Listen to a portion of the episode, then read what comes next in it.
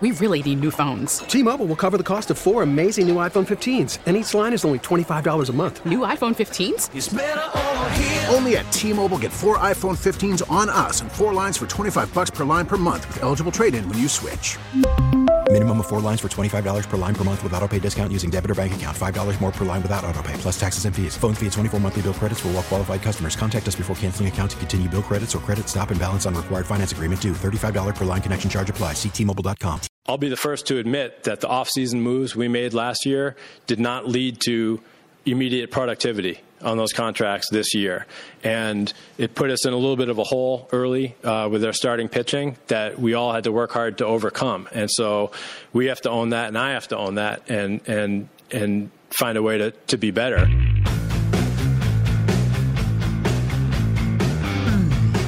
Theo Epstein, your baseball bar mitzvah boy. He, um, he's got some work to do, decisions to make. Laid out all kinds of big money for bad pitching and injured pitching, and and you have to play. The rules say you have to play the game with pitching. Let's find out what the Cubs are going to do. Rosenblum and Spiegel with you, Chicago Sports Radio, 670 The Score. We welcome to The Score. Welcome back to The Score. Cubs beat writer for The Athletic in Chicago, Sahadev Sharma. Sahadev, thanks for joining us today. We appreciate it. Oh, thanks for having me. It's always a pleasure to be a part of the suck. Yes. Well, speaking of the starting pitching, we're speaking of the free agent starters, that was suckage for a long time. Now, what is the baseball Moses going to do about it? As far as uh, the starting pitching for 2019, you're saying? Yes, because the rules still say you have to pitch. You can't hit it off a tee. You can't give everybody an intentional walk. You're going to have to have somebody on the mound take a signal and throw the ball. Take a sign and sure. throw the ball. Yeah, I think, I mean, they, they've made their move. Cole Hamels uh, solidifies their rotation in their minds. Uh, you, I, I think it makes sense. You had to bring back Cole Hamels in the sense that some people could have said you had a solid four with Lester, Quintana, Hendricks, and Darvish. I think going into 2019, expecting Darvish to be, uh, you know, a productive member of the rotation for 32 starts would be really foolish, it, especially when you have a guy like Hamels who you can rely upon, who they trusted, who transformed himself in the second half. Uh, for really what is a bargain price of $20 million. I know that sounds crazy, especially when we're talking about uh, potential restraints in spending, but that's a bargain price for the way he produced in the second half. And it wasn't just like this random bump. There was there were legitimate reasons to believe he figured some things out mechanically. Uh, there was an uptick in velocity. All those things were we've gone over that during the season. That this wasn't some flash in the pan performance from Cole Hamels. So if you have if you add him to those four that I mentioned, now you have a you feel a little more comfortable with the depth of guys like Montgomery, uh, Alec Mills, and yes, Tyler Chatwood. All this. I mean, you have like a you know six, seven, eighth, ninth starters in in a sense. Uh, guys uh, in the minors or in the bullpen. All right, let's get to the, uh, the, I believe you said restraints in spending or the constraints in spending here, Mister Sharma. It's the uh, it's the athletic. You bunch of guys. I don't know. You ever knew anything? Had sources on stuff. What? No, I mean Kenny Rosenthal ran with it, and then I wasn't sure if Patrick Mooney is is connecting um, Kenny's sources to his, but Patrick furthering this idea um, that the Cubs are not going to have room. They're not going to have room to go after a Bryce Harper or the like because of constraints. Is this widespread within the industry, or is this the Kenny Rosenthal sourced stuff? And how and how seriously do you take it personally? Yeah, no, I think this is coming from multiple places. Okay, so, and I think it's it's pretty. It's it, I also believe that if this were just completely off base, uh, you'd hear that as well, if you know what I mean. You know, yes, they wouldn't be quiet about it. They'd, they'd get it out there that oh, hold on a second, uh, we're, there's no spending limits here. We're we're going to go crazy this offseason. Maybe maybe not flat out say that, but you know, if this was way off base, would have heard something about it, and and maybe and and we will next week, right? If they they feel this is just completely wrong, they're going to tell us that uh, at the GM meetings. The- I I don't believe that's the case. I believe that right now at this moment, and we've seen off seasons change as the market changes and plans change and how things kind of unfold. But right now, with what they expect Bryce Harper to uh, uh, command, it's just not realistic in their eyes to spend that much money and be that far above uh, these artificial thresholds that have been put in place with luxury taxes and the different levels of the luxury tax, and and they'd be hitting that upper number of I believe 246. I need I really need to sit down and go through it again because there were all those changes made and exactly what the restrictions are. But I believe the upper threshold is 246. You go past that, and some different things happen. That's more than just money. Uh, personally, I think when you're in this window, very clear, obvious window to 2021 that they don't, they aren't shy about that they have this window. That's when Javy, Bryant, and Rizzo their contracts end. Uh, I think you pay you you pay the tax. I think you you uh, take ten spots back in the draft. I think you uh, have some IFA restrictions if if it comes to that, because this is a clear window where elite talent is now available uh, that almost never happens. You're never going to see this type of talent available at this age, and and you go for it. That's that's my personal opinion. Right now, it doesn't appear to be the way they they're they're going to go about it. That doesn't mean that they're happy with what they have, and that they're just going to sit out the offseason. I, I just don't. I, I'm with you. I, I think that is what you do at this moment in the window when you have built your organization into being the big market behemoth that you are. The Red Sox were 37 million above the tax threshold this year. This yep. is this is where you're trafficking now. Time is now. And if you told Theo Epstein 7 years ago that they were going to get to this point and not have the ability to do that, I don't know that he takes the job. Let me bring up something for both of you and you play poker and you could understand that. Okay. Last year's free agency dragged on and on and on. Nobody wanted to spend money and that's the way it that's the way it played out. Mm-hmm. All of a sudden, there was the Darvish thing It popped up, and JD Martinez was late in the process that's too. My point. So if I'm Theo Epstein, I want the story out that there's some kind of constraint or restraint. I don't need to jump now. I don't need to set the market. I'm better off trying to not necessarily get a bargain, but coming in a dollar more than somebody else later on, knowing I have no restraints. I that's the way I would play this right now. I would let that story sit. So that said, Sahada, what kind of hmm. what are my chances of being right? Uh, there's a couple things, and I'm not saying that's not what they're doing. I, I just don't see how that works in a sense because a uh, how how do you pull that over on Scott Boras? Like Scott Boras would be like, "Oh no, the Cubs aren't. Well, I better take less Mooney if the Cubs aren't involved." in Bryce Harper I'm scared and I'm going to just take less money? Is no, no, no. How... He's not going to take less money. He knows that Boras fewer, will call him and give him a chance. Or there the were end. fewer bidders. He'll try to. He'll try to. There's a there's a there's a certain amount of time, a length of time where it becomes worthwhile when the the off season is played out. Maybe he does trade Tyler Chatwood and gets rid of all the money by trading Kyle okay, Schwarber I, so with. you're saying he's buying time. yes. He came saying, like, listen, I'm not going to be super aggressive early on. Let's see how this plays out. And if someone jumps the market and gives Bryce Harper an insane uh, contract, you know, in the next two weeks, there's nothing they could have done about it either way. Uh, so kind of well, there is. They like, could have they could have overpaid, but I just don't sure. think. I think he's betting on this. I think he's betting on a a calm market.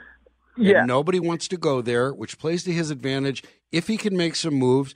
Or maybe it's not as much as he was willing to spend, and he views that as a bargain as well. It plays to his advantage if people think they're not going to be they're not going to be playing this game. They're going to sit out this hand. And uh, part of your, I, I don't think you're completely wrong in a sense, in the sense that uh, right now this is a snapshot of what's happening currently. Uh, what they're thinking is, and it can change. It can change in two weeks. It can change in two months depending on how the market plays out. I think that's what Patrick has heard. I think that's what Patrick actually said on uh, the score yesterday when he was talking to Lawrence. Uh, we've seen it change. We've seen, uh, you know, we've talked to people off the record, on the record in, previous off seasons saying, yeah, we can't afford this, we can't do this, we can't do that. Uh, and then the market kind of plays out in a different way somehow, you know, Theo has a chat with uh, Tom and says, "Hey, let's go harder. Let's go get uh, Jason Heyward. This is what I envision. This is what I see." Uh, you know, mm-hmm. Yu Darvish costs a lot less than we expected. Let's go. Uh, let's go after him. He fills this hole, that hole, and this is what the next off season and the off seasons afterwards have to offer for uh, pitching, and this is you know all these different uh, variations and things that are they're going through processes that they're thinking about. And, Uh, this is they they they're going to go through that. Sure, if it, if this drags on like it did last off season, uh, uh, yeah, could they get back in it? Could they? Could plans change? Certainly, but right now this is this is how we're seeing it play out. That I at this moment, if he's going to be paid thirty to thirty-five million, unless there's a drastic change to the construction of the roster, then they're not going after Bryce Harper and Manny Machado. This hour on the score is brought to you by Oakbrook Toyota in Westmont. When searching for a new Toyota, search for oakbrooktoyota.com. Number one uh, luxury tax hit player on the Cubs is Jon Lester. That's fine. Number two, three, and four are Jason Heyward, Yu Darvish, and Tyler Chatwood. Whoops.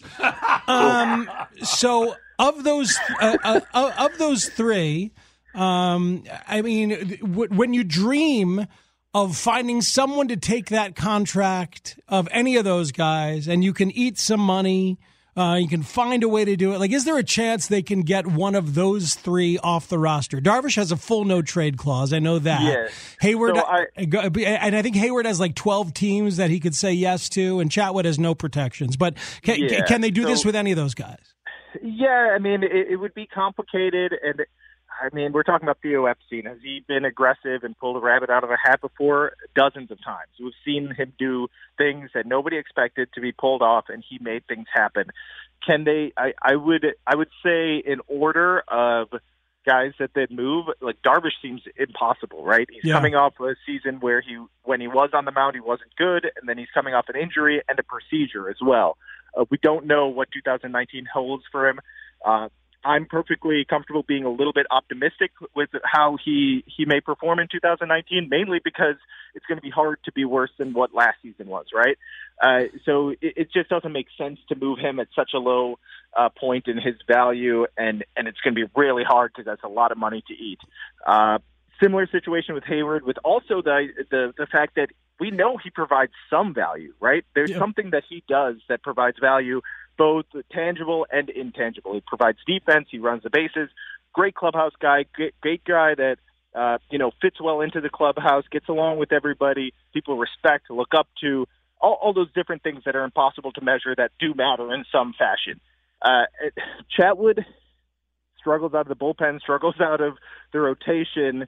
Uh, obviously, uh, you know, there it was hard for him last season, so it wasn't like he could emerge as any sort of presence in the clubhouse. Right? It's really hard when you come in to a situation where the team isn't living up to expectations in a sense, and you are looked at as a big part of that. Right? How is he supposed to even establish himself uh, comfortably in the clubhouse if if he can't perform on the field, right? He's so focused on himself, and he should be. He needs to figure out how to get himself right. So there's if you take that out of the equation, take him out of the clubhouse equation, take him off the team.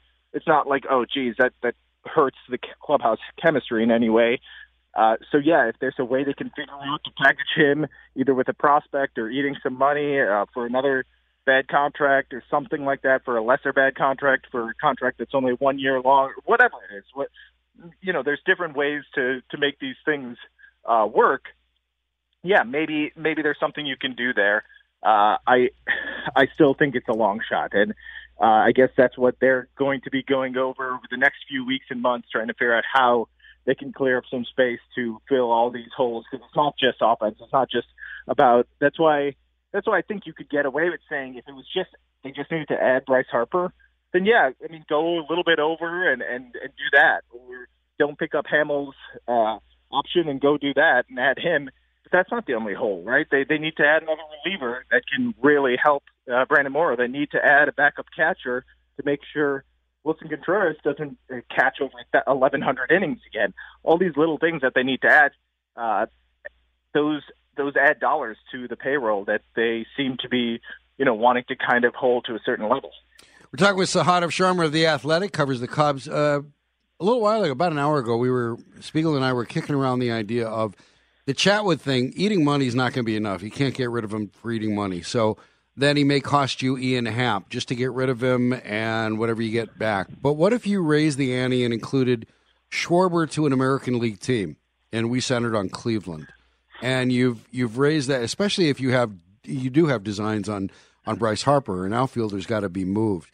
What is what is the likelihood that Schwarber could get packaged like that or get traded at all in light of Theo saying we need to deal with production, not projections? Yeah, there's so uh, there's a couple people that uh, that stood out to me when when he said that. And Schwarber was one of them, and I'm one of those guilty that's been high on on Schwarber, and he hasn't lived up to expectations yet. Obviously, has time to do that, but yeah, I think Schwarber, Happ, uh, Almora these are guys that you may see uh, dangled. And I think if they're not going after Harper, a, trade, a big trade to fix the offense in a sense to get an impact bat, and that's something that uh, you know this weekend I'm going to spend. I'm going to write about how if they're not going after Harper, what do they do to fix the offense? You know, and and that's one of the options is is making a trade. And I don't think it's just about uh, trying to dump a salary like Chatwood. Maybe if that's you know if that means going after Harper, then sure, yes, then you try and dump that salary. If it if you're trying to impact the offense with a trade, then it's not going to be a salary dump, right? It has to be a, a legitimate trade where you're moving guys that you know you may not want to move, you may not love moving, but hey, this is what it takes to get this offense to the next level to make it look like that Boston Red Sox offense that we saw last, this past season win the World Series after a, a struggling 2017. So so you you're trying to. I, I'm going to spend these next couple of days uh, uh, reaching out to people, find out who the true sellers are. We know Cleveland is one of them. There's some obvious ones, but maybe there, there's some surprise bets that may be available. And I think uh, I, I really think that's the route that Theo would prefer to go because, hey, he loves to kind of uh, pull a rabbit out of his out of a hat and and surprise people and and he's done it so many times where we thought as he was handcuffed in a sense, and he was able to do something that nobody really expected. Uh, sometimes it works, sometimes it doesn't, but uh, I wouldn't be shocked if, if if the trade route is the route that they go, and it actually, you know, it, it turns out to be, huh, yeah, that's a nice move. Wow, they did do something that really transformed this offense on paper, at least, right? Yeah, I, I think I think they want Sahadev to have more guys who can be like Anthony Rizzo or be like some of those Red Sox guys where you go ahead and use your launch angle on the first two strikes and then you're you're malleable and can turn into a contact guy at the important moments. Like you can't sit around and wait for Kyle Schwarber to become that. It's time to go find somebody who is that. Yes, and and I want to be careful because I probably overreacted immediately, especially after listening to Theo that oh my dear lord this offense is a disaster right? I mean he was it was he was pretty harsh but i also think don't think he was overreacting. But it i, think it caused some of us to overreact in the sense that i was thinking uh whoa this offense is really bad. And then i, I almost overreacted in the sense that wait a second kris bryant isn't going to be that kris bryant if he's healthy right? And you're not I, i'm not lumping and i hope most people aren't lumping willson contreras into this into this uh, camp of oh he can't produce right. It, there were it was a struggle for him last year, but that's you know he's the prime guy when I think of development isn't linear.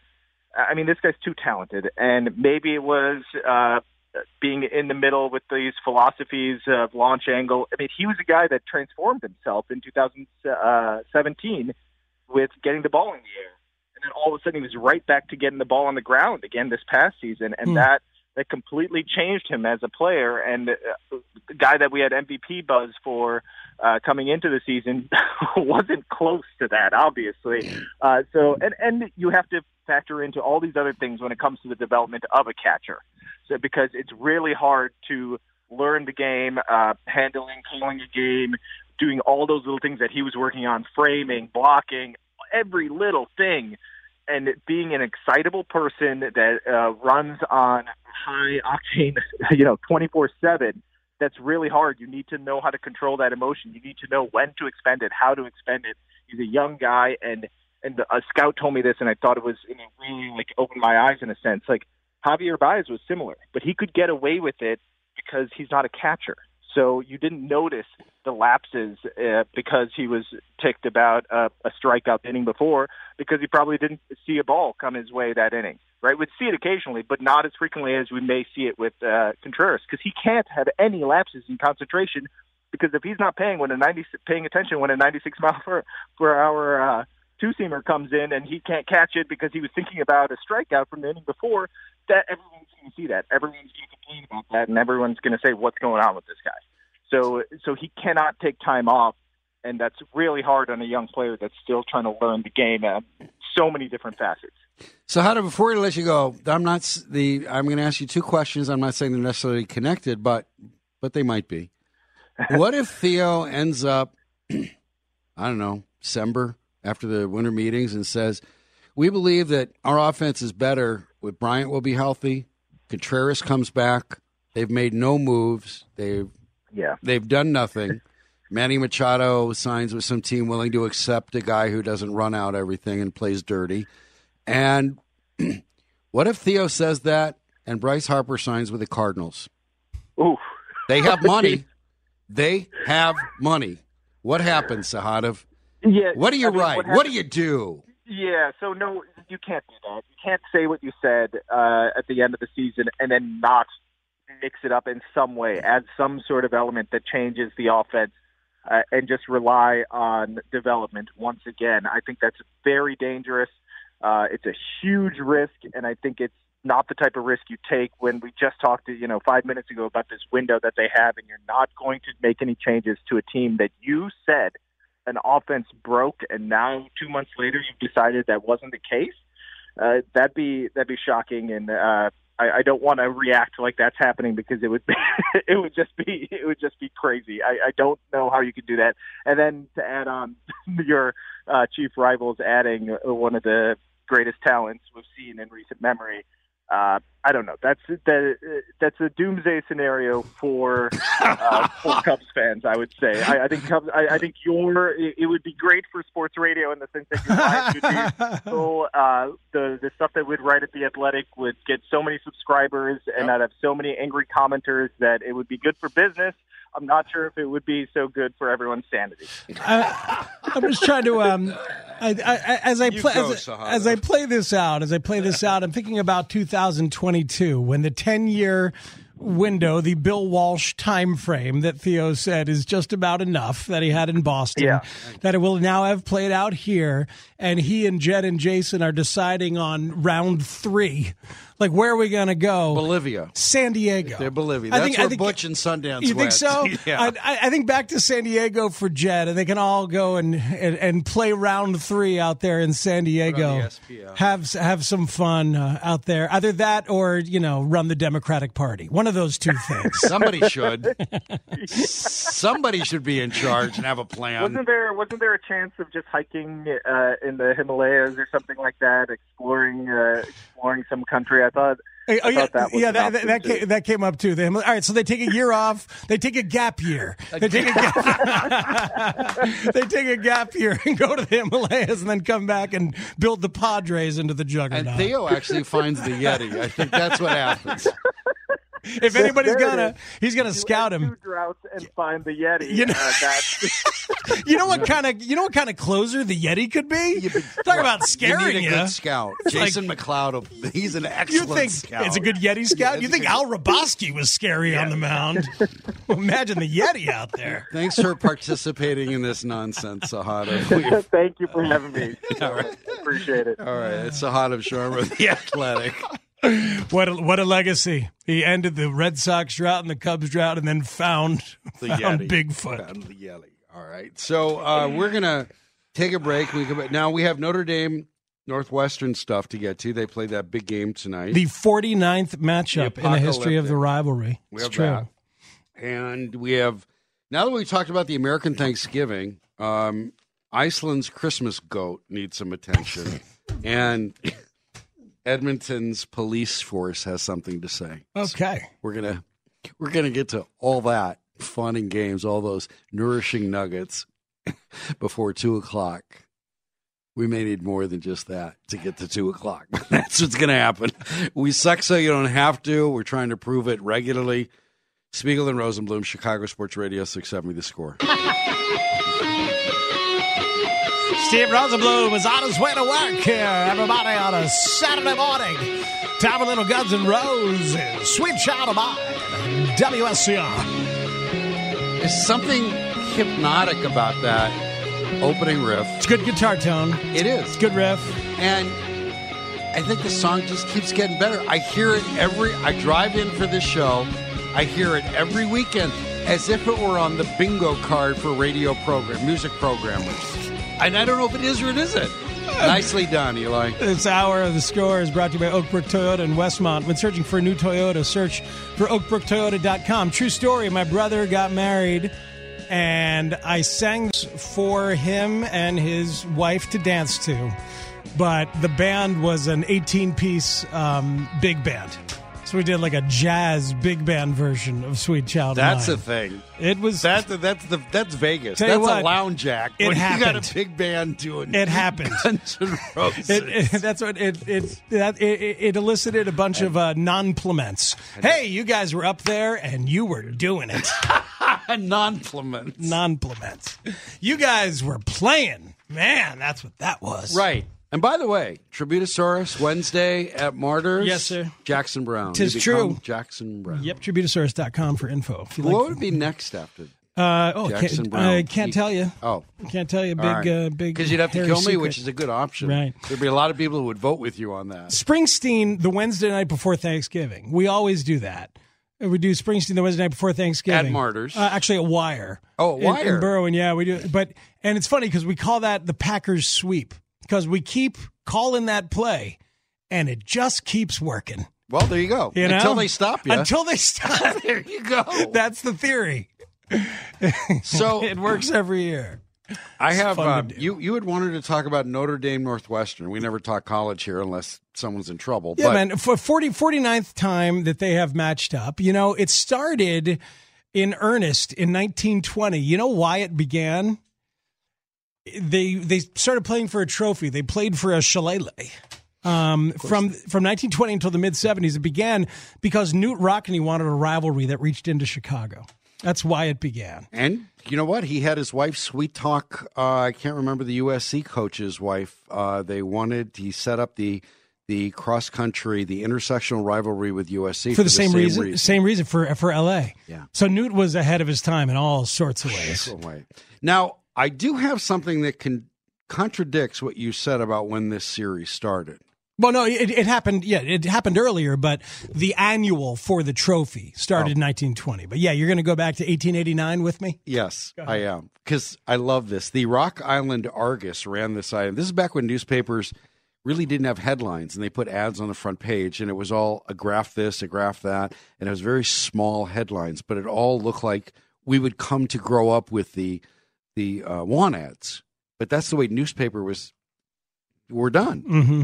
So here is a rundown of the game from November 15th called A Game of Football. That's what it said. Dateline Chicago, date November 15th.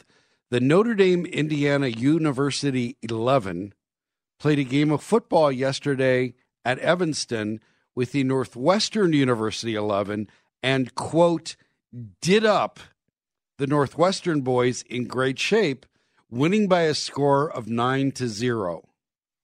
Nobody was badly hurt, but several of the players limped off the field in a very bunged up condition. Captain Hepburn of the Notre Dame I team loved her with Spencer Tracy in all those movies. dropped a row of teeth ah!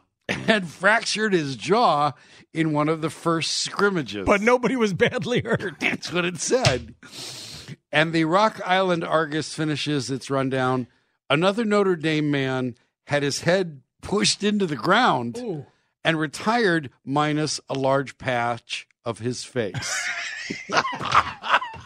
But nobody was badly hurt. Did you ever? From uh, 1889. Oh, that's The Rock- awesome. I bring you That's Rock phenomenal. Um, our friend Dave Revsine of the Big Ten Network. oh, sure. wrote a great book called The Opening Kickoff, which Uh-huh. is about college football pre 1900. And it is such a good read because 100% of the issues now facing college football were there in pre 1900. Of course, it was like uh, Big Jim used to say about Chicago politics: college football ain't ready for reform. That's what he used to say. Bathhouse Jim. Some a, Chicago politician, 1900, same time you're Oh, talking really? about. Okay. Chicago ain't ready for And reform. and you know what? You know who was Alabama? Big Bad, the equivalent of Big Bad Alabama that wins every year, and they're probably dirty, but you can't find them, and they're just University of Chicago. It- at Yale. Yale? Yale was Alabama. gave us Theo Epstein. right? But it's just everything was was there. Um, but yeah, Northwestern has beaten Notre Dame the last two times they've played, ninety five and in two thousand fourteen. And Surprised they scheduled them again. right, I, I, here's what I'm trying to figure out: Why is that every year that I can think of in terms of Northwestern, going back to at at least every year of this since the resurgence, since the Gary Barnett resurgence, okay. Every year they always call them, oh, the cardiac kids. They're constantly Cardiac cats. The cardiac cats, right? Um, Go Cats. uh, your cardiac kids, I believe, was um, was the the the uh, Cleveland Browns under Sam Rutigliano. Those There were the go. cardiac kids. Yes, they With were. Bernie Kosar and everybody. Um, no, the cardiac cats. They can beat anybody. They can lose to anybody. And they've proven it. As this true again this year. Akron. They lost to Akron this year. They just mm-hmm. beat Wisconsin. They can come back on anybody at any time. They can blow a lead on anybody at any time. What is it about the psychological makeup of the Northwestern program that leads them to be that volatile? Every, it's seemingly every year. because they're recruiting some good athletes. Mhm. They have some good prep. They have enough good athletes to make you think, and and to accomplish some of those big wins. They have enough athletes to get it done every once in a while. Uh huh. And they have too many electrical engineers who have a final, and they they can't always make all the games. Right. The, the, the, the consistency of their Right. talent is just not there. The consistency of their coachability is is probably there. Uh-huh. Right? So like every once in a while they will get coached up and have a great scheme and they'll be impassioned and they'll bust their ass and they'll get it done. But every once in a while they'll just get thoroughly embarrassed with the talent disparity that's actually at- there on the field. I went to the New Hampshire game. I think New Hampshire was Division Two back when they had New Division Two. My best friend flew in from L.A. He had coached New Hampshire's running back, who had a great day, and they were not supposed to lose at home to the. You, I mean, that's the cupcake, right? That's- Right. You invite Right. New Hampshire. New Hampshire Ha- beat them. Has, doesn't it feel like they've always been that way? And they have. And they have. And Eli is getting mad that they don't get bashed more. Who Northwestern? Yes, for losing like that. I said, this is still a cute little pet program. It is. This is the beanie baby of football programs. and they have a nice win and they go, oh, okay, that's good. They poke their head up. That's nice. Okay. Right. No. Yeah. And Pat- then they had the bad loss hey, man. for which Lovie would have been excoriated. But Lovie's at a, a real athletic school. Pat Fitzgerald can go eight and four, followed by seven and seven, followed by eight and four for the rest of his life. Does it change though with all the money you were talking about the new basketball arena? Here's the new 2.25 billion the the whole athletic setup and the weight room and the, and all that. Does that change? I don't think so. I think that they might have sold it that way. That Fitzgerald and everybody else might have sold it to the investors that way. That this is going to elevate us to the big time. But I think there's always going to be a a darn cute little overachieving Northwestern. Look at them. There's always going to be that component to them, and they Okay. use it to their advantage. Speaking of cute, I did not want to miss the chance to discuss the um, Christmas goat in Iceland. And if you're a subscriber to Reykjavik Grapevine, you already know what I'm talking about. Most people are. IKEA sponsors a Christmas goat, and it's modeled after the tradition in Sweden. and they've had trouble with it because you can't just put up this massive goat and think people are going to leave it alone, even in a happy little place like Iceland. In 2016, it was the victim of arson. It was it was um, it self immolated the year before that because of faulty wiring. In 2010 and 2012, vandals set fire to the goat. In 2011 and 2013, unusually high winds tore down the goat. The Christmas goat from IKEA. This is an IKEA production here. So now what they've done is they've got guards and barbed wire around it, trying to protect it. As for the high winds, I don't know. But I just wanted to update everybody. Thank you. on the, the Iceland Christmas goat. All right. See, I'm glad we did that. And this was a tweet sent out by the Edmonton Police Department yesterday. They they had their version of winter. We didn't. They did. They got snow. You might think it's year round snow when you're dealing with Edmonton and the Grand Prairies. Not always the case, but it mm-hmm. was yesterday. So here's the tweet from the Edmonton Police Department. Your vehicle is not as skilled on ice as Connor McDavid. Your tires are not skates. You cannot speed down a wintry road and expect your vehicle to make a hockey stop. Please drive according to road conditions and your comfort.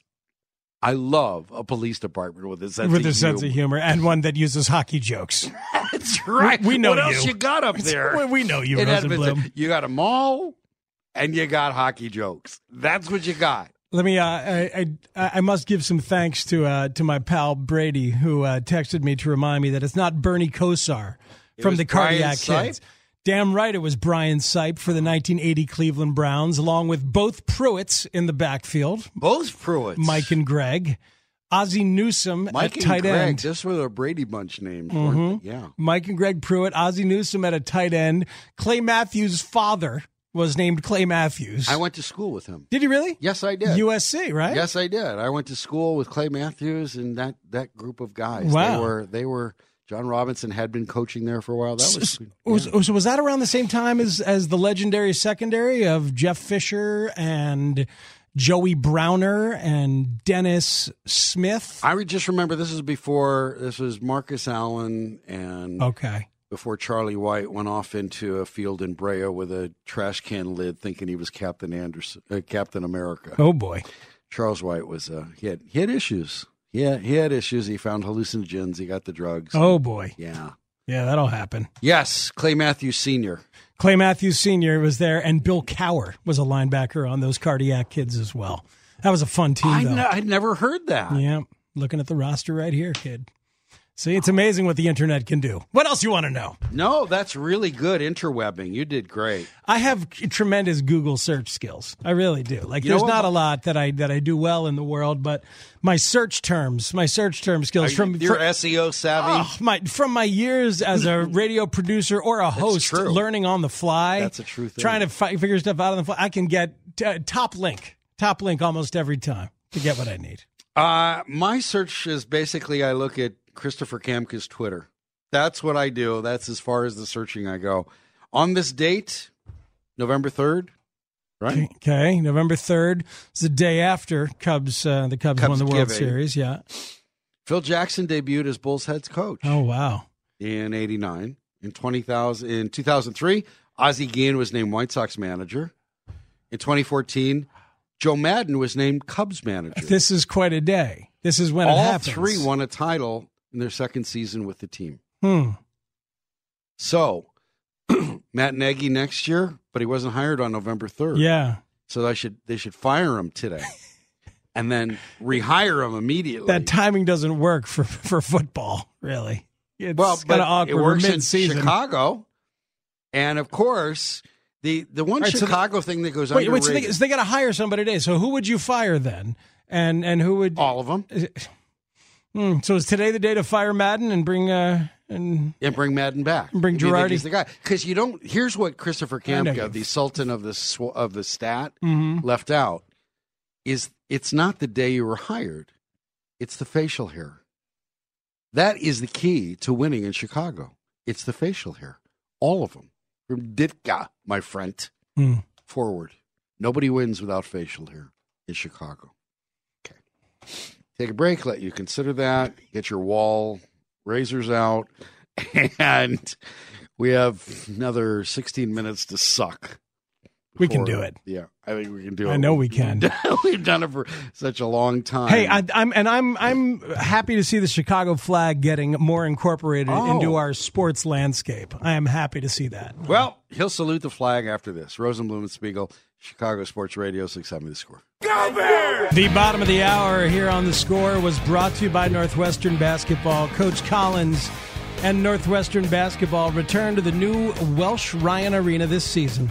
Don't miss your chance to catch the Wildcats. Season tickets on sale at Dot com. Steve Rosenbloom, my favorite t shirt that I own is a black t shirt with a baseball, a giant baseball on it, but within the baseball is the Chicago flag logo.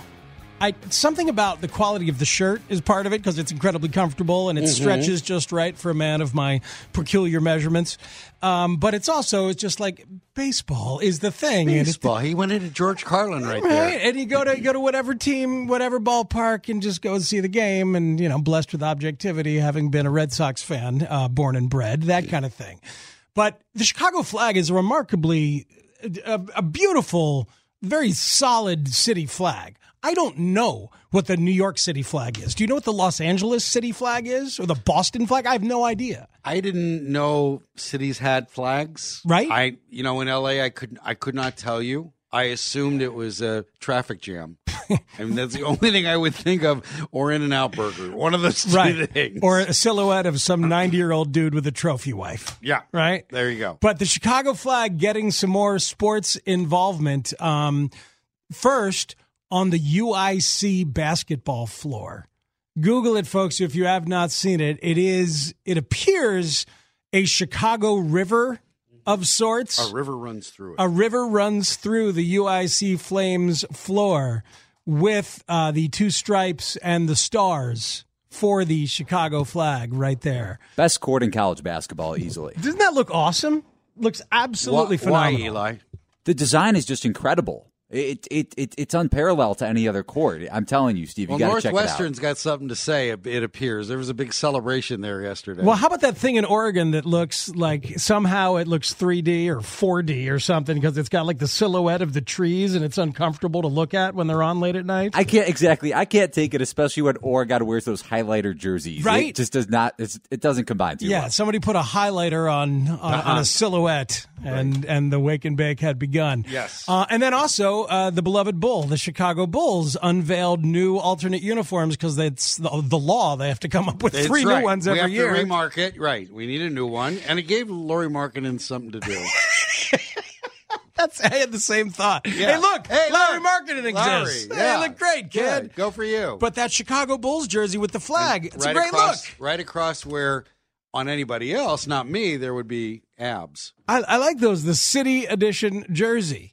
Um, and I, I think, I, you know, I'm all for it. I'm all for the, the flag getting some more involvement in our local teams.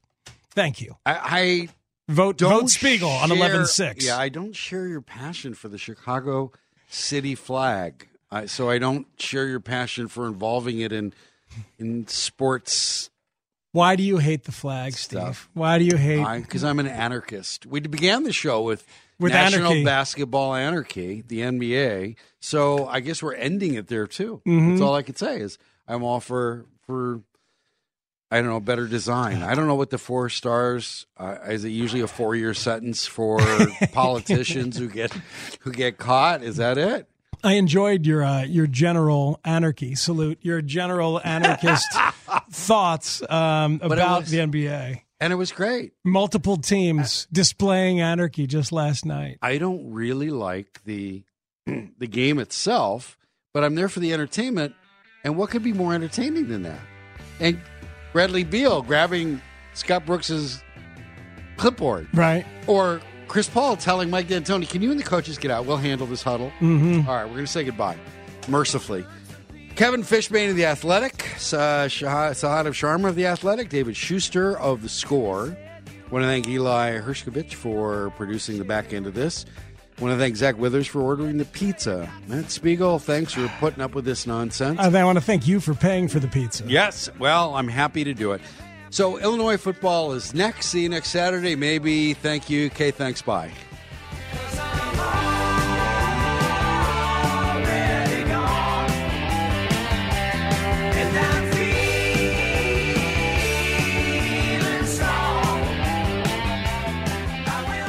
It wouldn't have been possible if we weren't here to be told how much we suck. So kudos to you guys for sucking as bad as we do. Oh, yes. Wait, a minute, Mr. Postman. Wait. wait, wait. Oh, yeah. That's it. We really need new phones. T-Mobile will cover the cost of four amazing new iPhone 15s, and each line is only $25 a month. New iPhone 15s? Only at T-Mobile get four iPhone 15s on us and four lines for 25 bucks per line per month with eligible trade-in when you switch. Minimum of four lines for $25 per line per month with auto pay discount using debit or bank account. $5 more per line without auto pay, plus taxes and fees. Phone fee at 24 monthly bill credits for all well qualified customers. Contact us before canceling account to continue bill credits or credit stop and balance on required finance agreement due. $35 per line connection charge apply. Ctmobile.com.